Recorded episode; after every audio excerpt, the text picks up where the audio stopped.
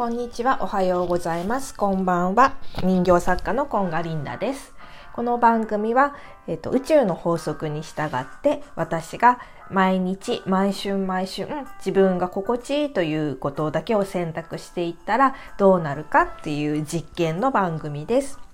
今日のトークテーマはちょっとまたって感じなんですけど母のことに私の母のことについてまたお話ししたいなって思います。えっと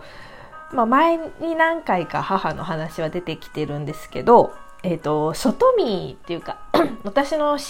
友達とか知ってる人は多分仲のいい親子だとかそんな風に思ってるんだと思うんですけど私はある時期からすごい母が苦手になってしまってなんかねあの彼女は悪気はないんですけど人を傷つけるような言葉をもう無意識に発してくるんです。で、えっ、ー、とまあ1対1とか私が一人で実家に帰るっていう時はそんなに身構えなくても大丈夫なんですけど例えば親戚の集まりがあるとかえっ、ととかであのこの間もちょうどほらお彼岸で親戚とかあと子供を連れて実家に帰るわけなんですけどそういう時はもう本当に身構えちゃってもうほんとファイティングポーズっていうよりかはこっちからはまあ攻撃しないけれどももう防御の姿勢なわけですよね。もうあのボクサーでいうところのこう構える感じ。手を顔の前に出してガードしてっていう。でそのガードは私だけじゃなくって自分の家族も守らなきゃみたいな感じ。あの子供に対しても平気でこう嫌なこと言ってくる時があるので そういうのをあの防がなきゃっていうガードを守らなきゃっていう感じで本当になんか疲れちゃうんですけどでなんで私嫌なのかなってちょっと考えた時にやっぱねあの例えば着てるものファッションだとか体型だとかうんと顔の肌のことだとかをこう言ってくるんですよ。あんたそんなことやってたらシワになるわよとか、なんか今日は肌が荒れてるわねとか、あそれすごい似合わない服ねとか、なんかもうお腹が出てきてるから腹筋しなさいとか、全然悪気はないし、多分、あの、え、そんなこといいじゃんって思われる方もいるかと思うんですけど、なんかね、もうずっと言われ続けてたりとか、あと言い方がすごい嫌だったりとかで、本当にあの私いちいち引っかかって嫌なんですよね。でそうだからそういうこと言われるのが自由じゃないから自分の好きなような感じに生きてこれなくってで初めはねあの母のことも尊敬してたし働き者だしおしゃれだしまあまあ美人だしっていう感じで尊敬してたんですけど高校の時かな人間失格を読んだ時にはあって衝撃を受けて私母に好かれようとしてあの毎日送ってなんかいろんなことを選択してるっていうことに気づいてそこからなんとなくね嫌なところがすごい目についちゃって窮屈さを感じてきたんですよね。でそう母には 自分のルールが母のマイルールっていうのが多くてちょっと潔癖なところもあるから本当に歯を磨くとこ場所とかなんだろうなすごい例えば掃除の仕方とか食器の洗い方しまい方とか母のルールですごい縛りつけてくるんですよね。でそれでちょっと違うことをすると一人でイライラしてヒステリックになってみたいな感じで。でそれ怒らせないようにとか機嫌よく過ごしてもらうためにみたいな感じの行動をとってたような気がして。でえーと、そうそう。だからなんかねある時からあ早くも家出たいなって思うようになってでまあ主人と結婚前に2年ぐらい同棲をしてたんですけどそこでなんか私そこでもねすごい発見があって。最初本当にね歯磨き粉のチューブの使い方からあの旦那に対してイラッとしてたんですよ。でなぜかっていうとうちでは我が家ではえっ、と、歯磨き粉のチューブを本当にお尻から綺麗にパッて出すっていう感じだったんだけど、彼はもう真ん中からブスって押して、あの、使うわけ。で、そんなちっちゃなことにもイライラしてたんだけど、でもよく考えたら、今の歯磨き粉って別にどっから押しても最後まで使い切れるじゃんと思って。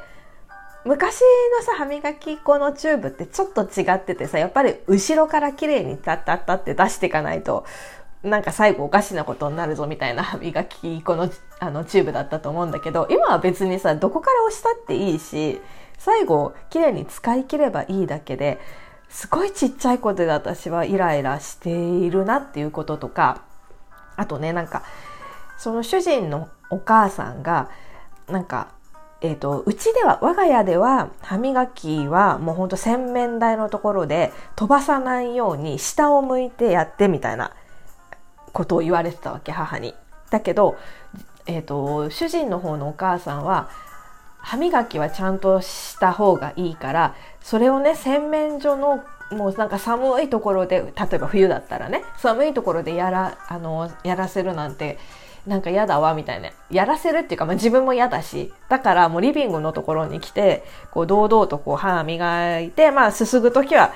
あの洗面台に行けばいいじゃないっていう感じ。でも、そうそう、うちの母だとしたらもうそんなことしたら歯磨き粉が飛び散るじゃないみたいな雰囲気なわけよ。だけど、でも確かになんかさ寒いところで一人で歯磨いてるよりリビングに来てテレビ見ながらはははってやってもう3分なり5分なりさきちんと磨いてからすぐ方がいいじゃない？でそうそう。で今の私の家ではもうそれが普通のスタンダードになってるわけ。でそうとにかくだから今気づくとすごくいろんな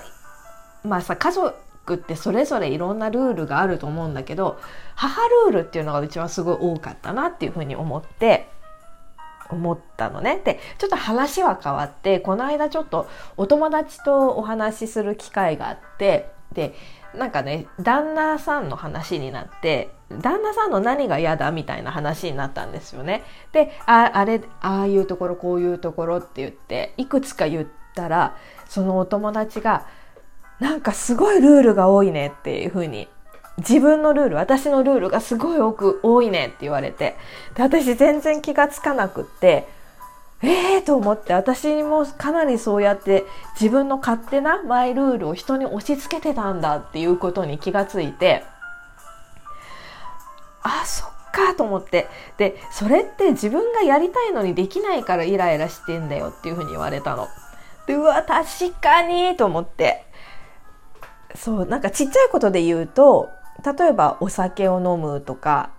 まあ、主人は毎晩飲んでるんだけど私はなんとなくち、まあ、今となってはさもう子供も大きく育っちゃってるからいいんだけど子供の小さい時ってさ何があるか分かんないじゃない？熱出したりとかなんだりとかだからなんとなく自分は酔っちゃいけないって思っ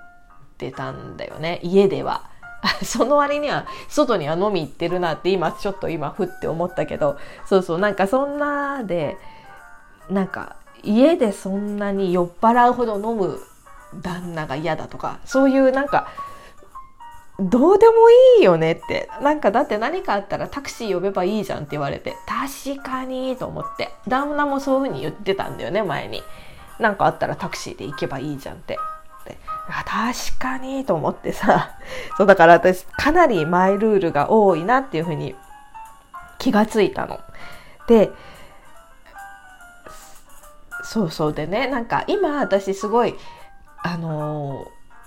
がん自分であのお金をいっぱい稼ぎたいって思ってるのね、まあ、ちょっと話がまたそれちゃうんだけどなんかえーと、私がもし社会人として働いてたらこのくらいもらえるであろう金額は自分の手で今も稼ぎたいなって思うしなんなら旦那の収入も超えたいなって思っているのね。でえなんでだろうと思って別に今旦那の収入だけでもそんな困ってないしなんでこんなに張り合うんって頑張るんだろうって思った時にやっぱりなんか母を見返したいっていう思いとあと旦那に対しても結構ね窮屈な思いをしてるわけね旦那さんもまあさそれぞれルールって自分あるんだと思うけど旦那は旦那なりのマイルールを持ってるわけね。で私とはちょっと違う彼はなんかヒステリックにガーって言う人が嫌いだったりあと変顔とかして女の子が変顔とかして写真を撮るのとかも嫌いだしキャピキャピなんかこうわーっていうのも嫌いだし例えば髪の毛染めたりするのも本当はそんなに好きじゃないのね。で私はもっと自由にやりたいのにっていう窮屈さを今すごい感じててなんか母に対しても窮屈さを感じてる旦那に対しても窮屈さを感じてるだからもうバンってやりたいみたいな見返してやりたい自分の力でもう誰にも文句を言わせないぜみたいな感じで頑張るって思ってたの。で頑張るってことは何者かにならなきゃいけないって思ってたんだけどまた別の友達が私気がついたって言って何者かになる必要はないんだって気がついたんですっていうのを聞いてまたそこで力が抜けてそっか私何者かになろうとしてたけど何者かになんてなる必要ないんだなって思って今のままで十分いいんだって思ったの。そう。なんかこの1週間でいろんなそういう気づきがあったのでちょっとここであの自分の中のね整理も含めてお話しさせていただきました。なんか参考になったら嬉しいです。では最後まで今日も聞いていただきましてありがとうございました。